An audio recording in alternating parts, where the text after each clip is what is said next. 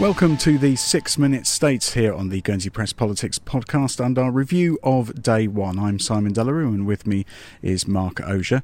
And uh, well, we had a rather unusual start to proceedings today. The bailiff uh, is away from the island, that was always planned. Uh, what wasn't planned is that the deputy bailiff, Jessica Roland, is not well at the moment, and so the rules state that the presiding officer therefore needs to be the longest serving member of the state. That was Deputy John Gollop, uh, but he wasn't in the chair at the beginning of proceedings this morning. Because uh, he had to remove himself, or he chose to remove himself from that position because he had a question in question time, which was early on. So we actually started with uh, the second longest serving member of the state's deputy, Peter Roffey, in the chair. But he had to explain that actually, some point later on in this meeting, because uh, there's an, uh, a piece of legislation coming through from Employment and Social Security, of which he is the president, and Deputy Gollop is a member, will actually have Deputy Lyndon Trott in the chair as well. So it's uh, it's what he described as uh, presiding officer hokey cokey. Um, so it's been all change really, uh, but the format remains the same. And the first thing that we had up this morning was a uh, an update statement from the Home Affairs Committee and its president Robert Prow, who uh, gave us details. Um, I think the biggest news from that really was the fact that we can expect next month the publication of the long awaited Population and Immigration Review uh, with all its um, reports and proposals to be debated at the next meeting. Uh, that will be in September, of course, because there's no meeting in August. Uh, he also gave some details about numbers of Ukrainians who had come to the island under the schemes that have been set up, uh, partly mainly in, under the auspices of the Home Affairs Committee, and uh, that was uh, 16 uh, Ukrainians, 12 of them under the family scheme and four under the sponsorship scheme. So that was his update. And uh, then, Mark, we moved on to question time. That's right, yes. So this time we had uh, Deputy Gollop asking questions of um, Environment Infrastructure President Deputy Linda de Sausmarez. Uh, he was interested in finding out what had happened to plans to have a Guernsey type of MOT for uh, for all vehicles, because these were approved some time ago by the states, uh, and nothing has really happened along those lines. But of course, what happened was a pandemic got on the way uh, and held things up. But Lindsay de Sausmarez did assure us that we would have it by April 2024 at the latest.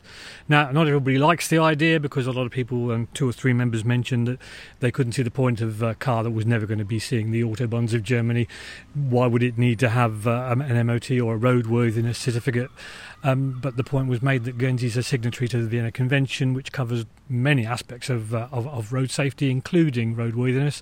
And of course, vehicles over here need to be roadworthy in the first place anyway. Uh, it's against the law not to be. So it, makes good sense to have a system whereby if you should take your car away, um, it's, it's going to be okay to, to drive it anywhere you have fancy, fancy going. And then we uh, we had a few items, fair few items uh, that had been knocked off from the uh, the agenda from the last meeting, uh, and that included uh, all the accounts. So they were debated at some length, actually, despite the fact that they are sort of factual documents that just need to be noted by states members. Really, they can't actually change anything, or there's no proposals to debate exactly. But the the, um, the, speech introducing the main public accounts from the Treasury lead for Policy and Resources, Deputy Mark Helyar, really focused in on his, his central message, which we've we've heard before, but I think think he, he wanted to take the opportunity to make it again that um, just because we had such a great year financially in 2021 doesn't mean we're out of the woods. Uh, the deficit that uh, remains is a structural one that will eat into our uh, net assets of 754 million pounds by a tune uh, to the tune of sort of 60 to 80 million per year, such that uh, that needs addressing now. He warned members, um, and so uh, there was some discussion around those public accounts with regard to the actual um, composition of the accounts themselves. There's a timetable to make them um, uh, uh fit with international standards by 2024.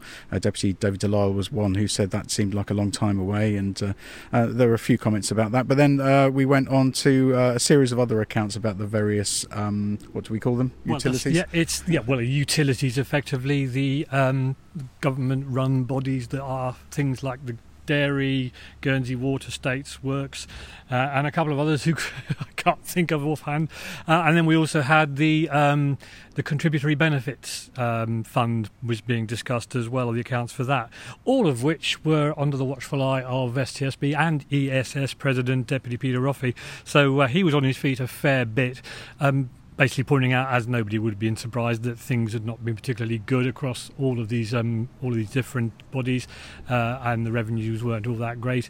I think the one um, plus point in all of this was that Statesworks had a pretty good year last year. Of course, after recovering from the uh, the pandemic, it had a pretty good year, so that that was good news. And then after that, I think we caught up with another element left over from last time, which was the uh, Commissioner for Standards. That yeah, right? that's right. The uh, Commissioner for Standards. Well, it, we uh, it had already been agreed that a Commissioner for Standards across both bailiwicks would be set up. Um, this was really uh, sort of a, a, a nuanced alteration to that by the States Assembly and Constitution Committee because they wanted to ensure that the privileges panel, uh, which currently exists, would continue to exist rather than shifting those responsibilities over to the new Commissioner for Standards. And that was because uh, they wanted the island to retain its own panel to um, uh, analyse whether any member was in breach, uh, not just of the code of conduct, but of their um, uh, their any abuse of privileges.